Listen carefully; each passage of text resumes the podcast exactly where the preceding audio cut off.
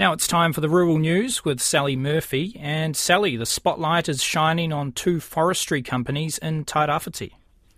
Kia ora. Yes, it is. An international auditor has been brought in to review their practices after storms in 2018 and earlier this year resulted in mountains of forestry waste damaging bridges and smashing through farmland.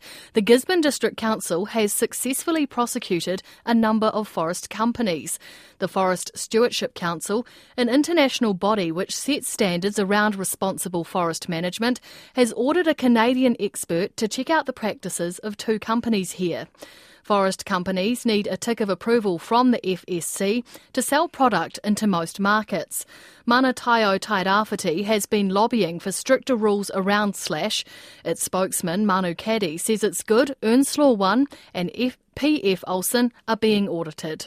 They've asked an auditor to visit New Zealand who seems to be sort of the auditor of auditors, and that's in the wake of the successful prosecutions of a number of forestry companies in Tairāwhiti. Environment Court judges have issued quite stern comments in those judgments around the practices that the companies have been uh, using. So these are an ongoing issue, but many of these forests, or most of the ones, uh, certainly the ones that are being audited in this visit, are FSC certified, and so they've been audited by New Zealand-based auditors usually. Some may be Australia, but from within the region.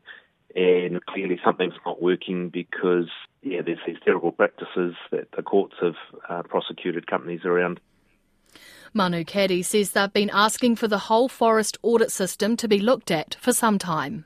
Some of these have been audited right up to 2022 and still receiving certification. So I don't know if they're going to revoke those certifications. If they did, it'd be pretty serious for the companies. They just wouldn't be able to sell their wood into major markets, including China, where most of it goes. Um, but I suspect more likely they'll work with them to uh, address those uh, obvious issues. Probably more importantly, they're going to, you know, hopefully be reviewing the practices of the auditors who have been passing these uh, plantations as meeting the, the requirements and see what's going on there. Manu Caddy says it's a small industry and often the New Zealand based auditors are well known to the forestry companies, so that needs to be looked at as well. He says the Canadian expert will be in New Zealand for a couple of weeks. Prominent Hawke's Bay horticulture company Bostock Group is advertising that some or all of the business is up for sale.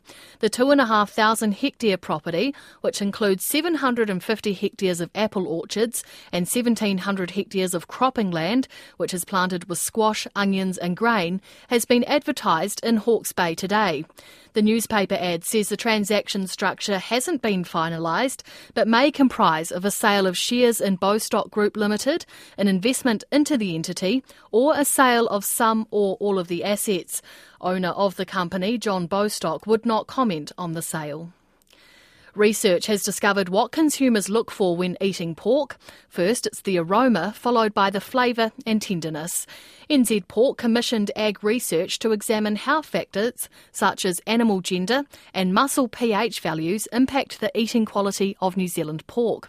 Chief Executive Brent Kleiss says the sector wants to know what consumers want so they can provide the best product.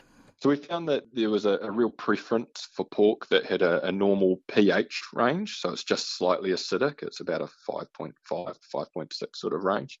And anything less than that was a bit less favourable. People tended to turn off that, especially if, um, in that case, if it was um, an, an entire male, so a male that hadn't had its, its hormones, I guess, controlled in some way. So, with these findings, is there any way that you can farmers can adapt or change the way that they farm to produce better tasting pork? Well, I guess that's the next step is going. Okay, we know what factors and what sort of properties of the meat actually make a difference for when you're eating it. And now it's about identifying, okay, well, what can we do either in the processing of the pork or in the production of the animal that makes a real difference That's Brent Kleiss. The New Zealand wool handling combo of Kushla Abraham and Tia Potai took out the top spot at the first leg of this season's Trans Tasman Shearing and Wool Handling Series.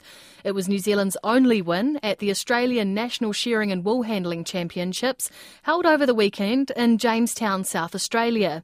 The Kiwis were beaten by Australia in the blade shearing test for the first time since blades were introduced to the competition back in 2010. And the best of New Zealand's fine wool machine shearers were unable to nab a win over the Aussies, who were in great form.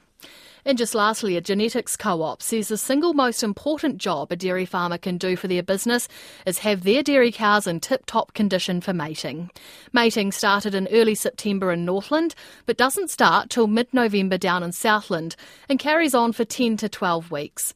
The Livestock Improvement Company's senior reproduction advisor, Jair Mandiaza, says mating is the most important time of the year for farmers as it sets up their herds for the next season the main thing really for farmers is to, in my opinion, is for them to assess their herds. So as far as body conscious score is concerned so they can understand in what level their cows are at and how they should manage them. And if there are animals that are below what they are desired to be at this time of the year if they need some preferential treatment be it once a day um, increased feeding or whatever there may be based on the information that we see, it is important for farmers to maximize getting cows in calf early because in the earlier part of mating, or independent of where you are in the country, the rate of cows that get pregnant to AB in the first three, four weeks of mating is higher than later in the mating season.